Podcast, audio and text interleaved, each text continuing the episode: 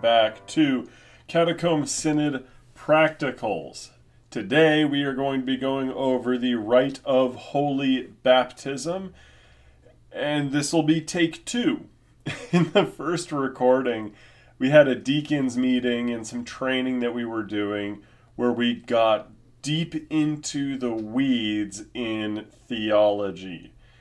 And while I recorded something on it, a good solid 40 minutes on it, going over why we don't hold to ex opere operato, why the matter is faith and everything, I sat back and I realized wait a second, this is theology that we're doing here, as it touches on the practical.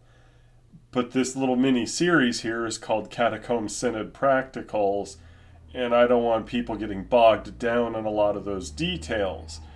So let's correct for that and have a recording on the rite of holy baptism in terms of the practical aspects of it. What does it mean when we say somebody is performing a baptism and how do we do it? So if you go to verylutheran.biz and you go to the resources tab, you will find a free rite of holy baptism. And if you open it up, you open up that PDF there, there are two rites of holy baptism a normal one and then an in extremis rite. Uh, that is when somebody is in peril of death. Let's talk about the in extremis rite of holy baptism. It says it is for emergency situations in which a pastor, deacon, or lay leader is not able to baptize someone in mortal peril. However, it should also be used for pastors and deacons and lay leaders, anybody really. If you encounter somebody that is dying that should be baptized, well, goodness gracious, you should have this on hand. Just put it in your phone, be ready to use it if needed. Now, that said, we do have a footnote here talking about adults. Say you have a friend, he has cancer, and it turns out he has a few hours to live. And he wakes up after hearing that news and blacking out a little bit, and he says, Okay, I'm ready to give my life to Jesus. I, I can't keep doing this. I can't keep kicking against the goads. I want to be saved now. Okay, talk to him. Make sure he really believes in what our Lord Jesus is promising him. Make sure he trusts in Jesus and then perform the baptism. Lutherans do believers' baptism. I know Baptists will say we don't, but we do. It's just that we believe that babies are believers when they are baptized. God grants faith to that child. And when an adult is baptized, I would say it changes the nature of that adult's faith into something legitimate in God's eyes. There's a whole lot of theology there that we won't get into. That was in the first recording that was more specifically for the deacons in our deacon chat. But I digress. If it's an infant, that is in mortal peril. They are dying. Maybe a baby has harlequin ichthyosis and they have 20 minutes before they die. Just baptize them. Follow this script, do it as quickly as you can. But you'll notice that you'll be nervous and you will doubt yourself. Your blood will be running very high, your breathing will be short. Somebody is dying or in the process of dying, close to death right next to you. So, we start with the invocation in the name of the Father and of the Son and of the Holy Spirit. Amen. That is not for the person that is being baptized. Certainly, they will receive a benefit in being baptized and hearing those words, but it is also for you.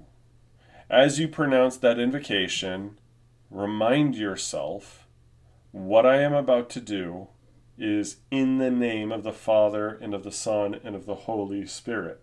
It is in His stead and by His authority that I'm going to be pouring this water. I'm going to pronounce the promise of holy baptism. Okay, I am going to be God's hands and feet, and it does not matter whether I am personally worthy to baptize. We are not Donatists. The validity of a baptism does not depend on your personal perfection. So, that said, when you say, In the name of the Father, and of the Son, and of the Holy Spirit, calm your nerves by saying this.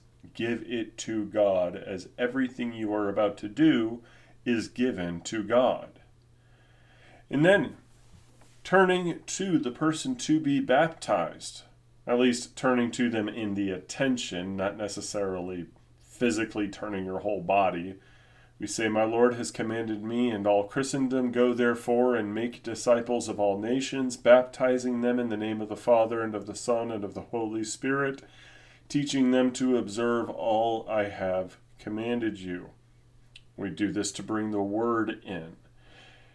During an in extremis rite of baptism, you are not going to have time to read a whole bunch of Bible, right? You want it to be brief and effective, but we must bring God's word into this, especially when it comes to an adult who maybe doesn't have much time. They just figured out that Jesus died for their sins, they want to be forgiven you offer to baptize them, all right, they've heard hopefully enough of the word to understand that. So you say this so that the word of God can do what the word of God does inspire greater faith, increasing the reception of this sacrament in faith. Faith receives the sacrament, so everything must be oriented toward that. That's a big note. We're going to get on that later when we're talking about the full rite. So then, after having said that, my Lord has commanded me in all Christendom, you speak the words of the Great Commission. You say, Let us pray. You say, Let us pray. This person is a Christian. They're not baptized yet, but you want them to understand that they are accepted into the fold of the body of Christ. So, you pray the Lord's Prayer. And when you pray the Lord's Prayer with them, that is to say that they are part of this. There must be some prayer, some moment for them to reach out to our Lord in faith. And if they are praying along with you, that means that they are further pulled in, further drawn in by faith to our Lord Christ, so they will be accepted into his open arms. But then you turn your personal attention back to yourself in this rite when you say, Holy and Almighty God, I act in accordance with thy will. Help me by thy grace. At this point, you'll have the water with you. You've prayed this because maybe your hands are shaking, maybe your heart is pounding, somebody's about to die, or you don't know if they're going to die. You don't know if the ambulance will get there in time but you are there for them. So, you say, Beloved, I baptize thee in the name of the Father, and of the Son, and of the Holy Spirit, and as each name of the triune God, you know, Father, Son, Holy Spirit, you pour a little bit of water on their head. It must be sprinkling only. I know it's silly, but you gotta say that if somebody decided that they had to be dunked, full immersion baptism while they are in the middle of dying, um, that's silly and will probably just kill them. Just saying. So if you just have a little bowl of water where you can put a little bit in your hand, place it on their head three times, and then you pray, Heavenly Father, according to thy mercy, thy word promises that the sins of the baptized are forgiven and they are united to our Lord Christ. In mercy, remember this new saint and deliver them, and whether they live or die, may they rest in the salvation which is offered by the blood of Christ and brought to the saint in these cleansing waters. You'll notice that I have designed this to kind of turn your attention to you give you a little bit of confidence, turn your attention to the person to be baptized.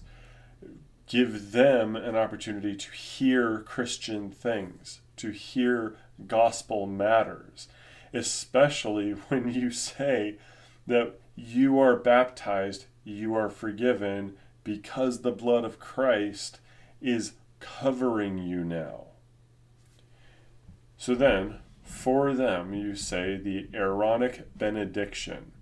I know somebody's canker sores in their brain are going to start itching and hurting as they say, oh, the Aaronic benediction is just for the Lutheran pastors. In this moment, you're a priest.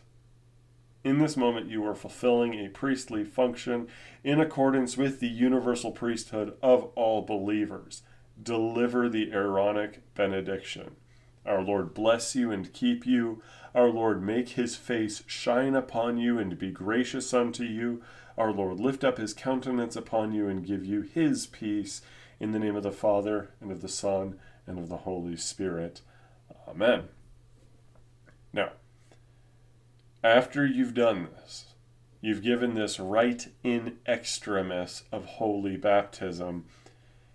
If they're still alive, if they haven't blacked out or something, if this is an adult, spend some time with them, comforting them with words of affirmation, saying, You are a saint now of God Most High.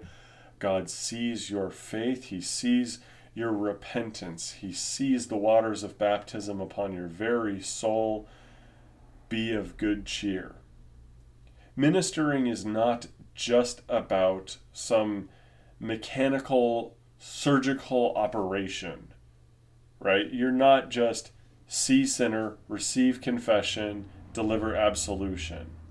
Look at ears in congregation, deliver sermon into ears that faith may be enhanced. Sometimes you see somebody who is very afraid of dying in that very moment and it is your job as a minister to minister unto this harmed person, somebody in fear of death that needs the comforting words that Christ has died for them so that they may live. In Christ, rising from the dead means that this baptized saint will rise again. Now, if there's an infant that you're baptizing like this, comfort the parents comfort the relatives, comfort everybody around. Maybe, and God forbid, you are one of these relatives or you are the parent here. At which point I would say, God bless you, take comfort in what has happened and comfort everybody else too.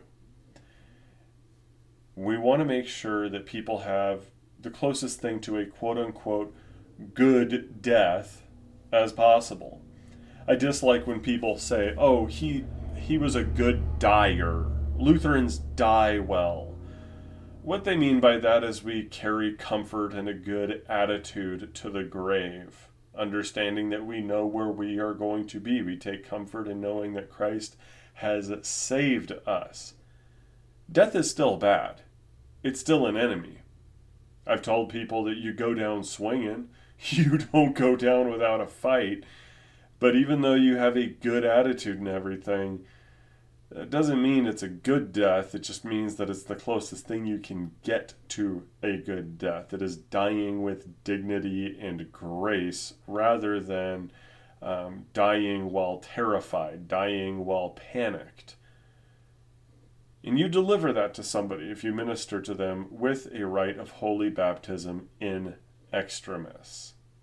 And everything is oriented in this very, very short service to faith that receives the sacrament. Now, if they do recover, if they do survive, then excellent. Follow up on that. Be there for this individual if you can. Praise the Lord that they lived and they won this round with death also, somebody asked, one of the deacons brought up, well, what if you mess up the uh, emergency situation baptism? What do you do? Is that still a valid thing? Are they going to hell? This is why I talk about faith. Let's say you accidentally baptize them in the name of the Father and of the Son. You leave out the Holy Spirit. So this baptism is not carried out in accordance with Christ's command. Not that that should be likely. It's not hard to remember in the name of the Father and of the Son and of the Holy Spirit to have water on hand, etc. But if you did mess up, remember everything in that is about faith. This person should be believing in Jesus, trusting in Jesus, trusting in what he has done. And that would put them in the category of the exception clause that we always carve out whenever interacting with our Baptist friends.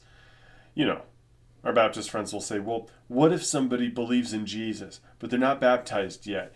And then they fall out of a plane, or like there's a plane crash, and then there's like no water, and they're in the desert, and there's no water whatsoever. And they look for water, but there's no water. And this goes on for like a day and a half, and they're dying, but they believe in Jesus, and then they die in the desert having not been baptized. Are they going to hell? You half papist? To which point we say, well, I don't see why God wouldn't save such an individual, but that's the exception to the rule, demonstrating the rule's validity here. Same thing.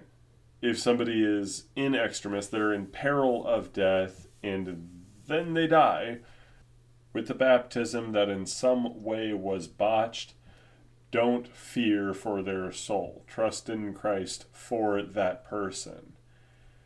Now, if they survive, God willing, then uh, please contact them and say, hey, I messed something up, but I'm really glad that you are alive. Let's get you a valid baptism, something you can really look back on and trust for the rest of your life. Now, with that said, we move on to the full rite of holy baptism, which is in and of itself a full service. It starts with the Lord be with you. And everybody responds, of course, with, and with thy spirit. There's a reason for that. It is its own small service within a service, and this must start this way, in my opinion, because people are witnessing a new beginning. For this individual who is being baptized, they're going to witness a miracle. And for the VLP, Free Rite of Holy Baptism, we want to emphasize that people are witnessing a supernatural event. I mean, we are like fish. We don't know what water is. We are constantly surrounded by supernatural phenomenon, and it's amazing when you really think about it. I remember our evangelical friends, they will get into these bitter arguments and debates with each other about continuationism versus cessationism regarding the acts and movements of the Holy Spirit while forgetting, or just flat out denying, that the Holy Spirit literally shows you a miracle when somebody is baptized. We should celebrate that we get to see that. So we start with that new beginning in the middle of service, the same way somebody has a new beginning in the middle of their life. Or, you know, really early part of their life if it is an infant that is being baptized. And then we move on to our own set of readings for the baptismal rite, in which we read the entirety of the Great Commission, our Lord Jesus saying, all authority in heaven and on earth has been given to me. Go therefore and make disciples of all nations, baptizing them in the name of the Father, and of the Son, and of the Holy Spirit, teaching them to observe all that I have commanded you. And behold, I am with you always to the end of the age. He teaches us that baptism is necessary, or else we are not born of the Holy Spirit. Again, we are not talking about the edge case we're not talking about the guy in the desert for any Baptists listening here. This is the normative means in which we are saved. But again, I don't want to get too much into theology here. You will notice if you look over the Rite of Holy Baptism's PDF here that it is positively drenched in Scripture. and scriptural references. We read from John 3 5 through 8. We read from Acts 2, verses 38 and 39. We read from Mark 10 13 through 16.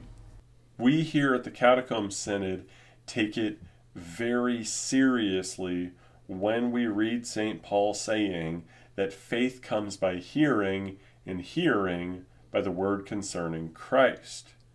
Meaning, if I am really going to mean it when I say the word is a means of grace by which we receive the sacraments through faith, then we want the word present here. We want it being read out to the person being baptized, to the people in the congregation, and even the person reading that's going to be performing the baptism. Well, really, God performing the baptism through them. We want everybody receiving their baptism in faith and rejoicing at this. Now, I will say that there are vows, and this feels orthogonal. It is traditional to have sponsors give vows and to have an adult, of course, give their vow. You know, do you renounce the devil and all his works and all his ways? Yes, I renounce. Do you believe in God the Father Almighty, maker of heaven and earth? Yes, I believe God the Father is my creator, and so forth and so on.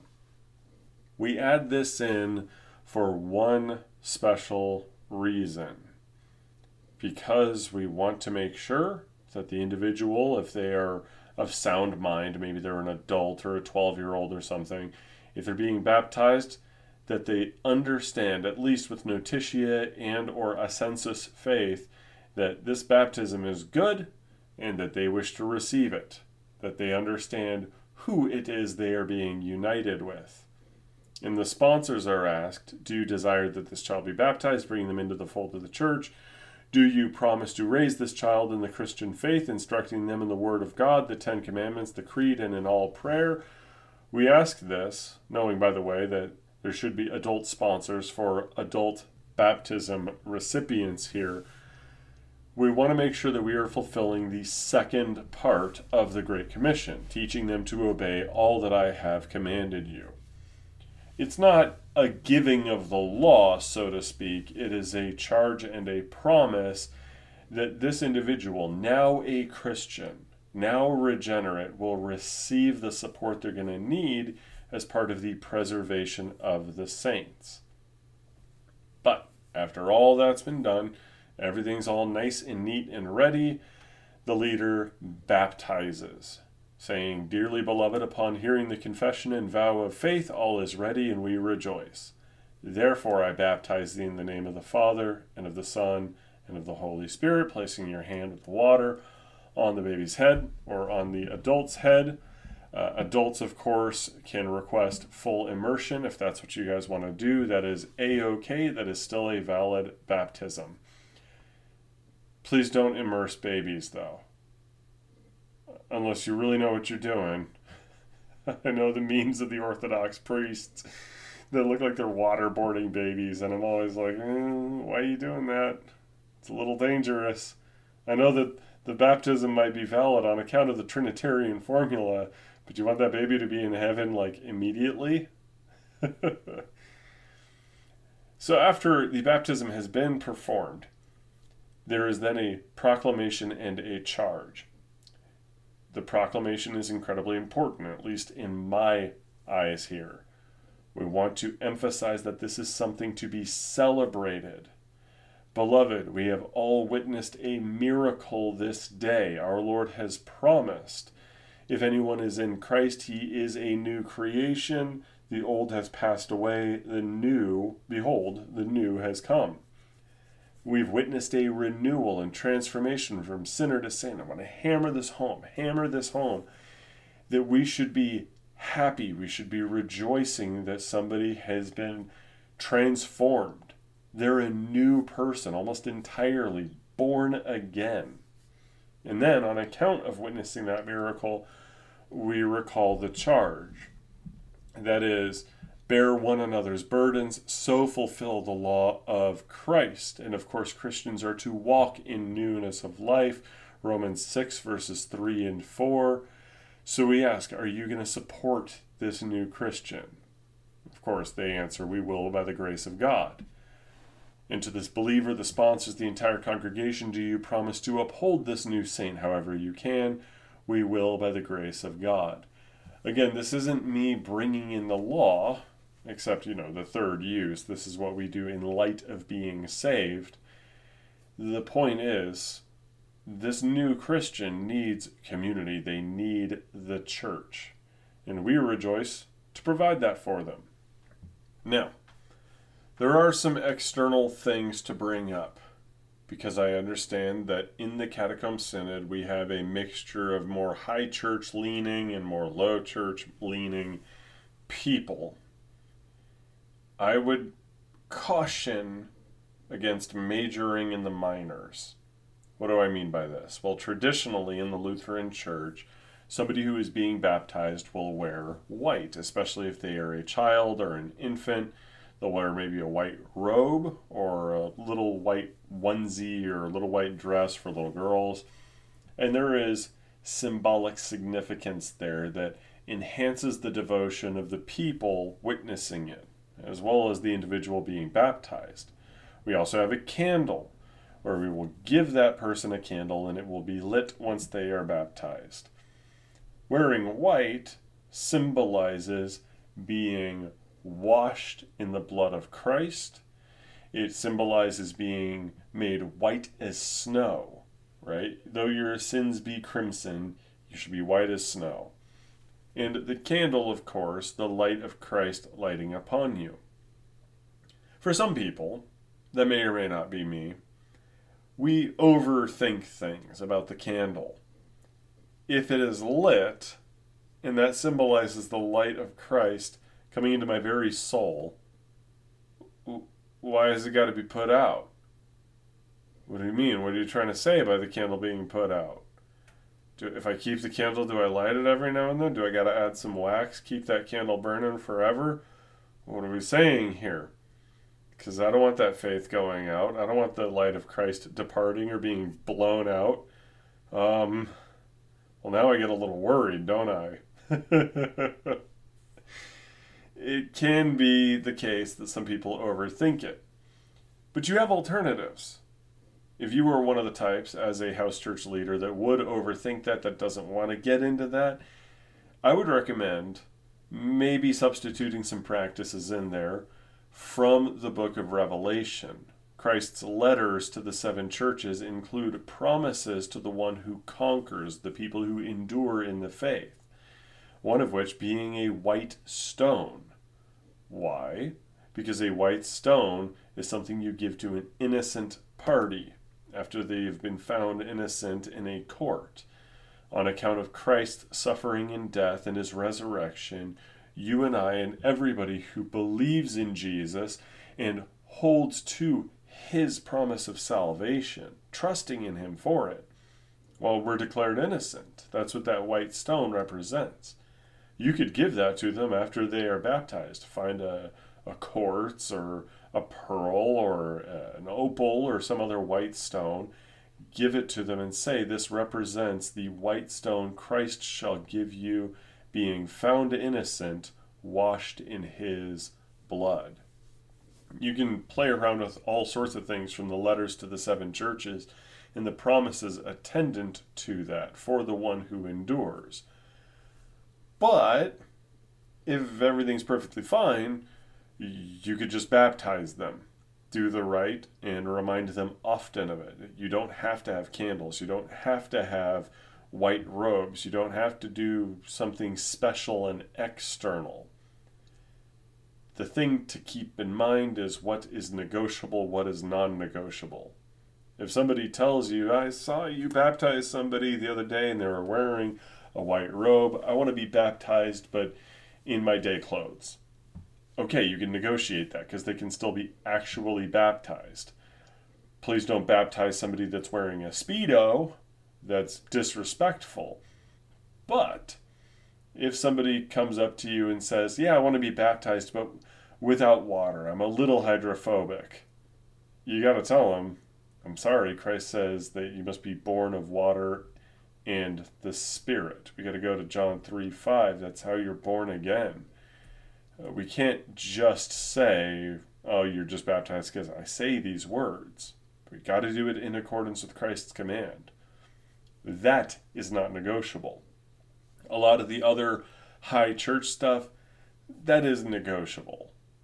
But most of the time, it is very beneficial for everybody in that room or that sanctuary for the sake of receiving this sacrament in faith and understanding that something special is going on. I think the high church people have the right idea for a lot of it. Now, that said, we're bringing this up because this is going to be the last Catacomb Synod practical episode upload thing for the year. And I'm excited to publish this because it's going to be Christmas this coming week and Christmas is when we celebrate the birth of our Lord Christ, who gives us the new birth in our baptism. It's incredibly pertinent, and I think it is awesome. So let us move forward, celebrating that new birth that He has given us and all who are to be baptized into our Lord Christ. Until then, catch you all for more of this series next year. Our Lord bless you and keep you. Amen and amen.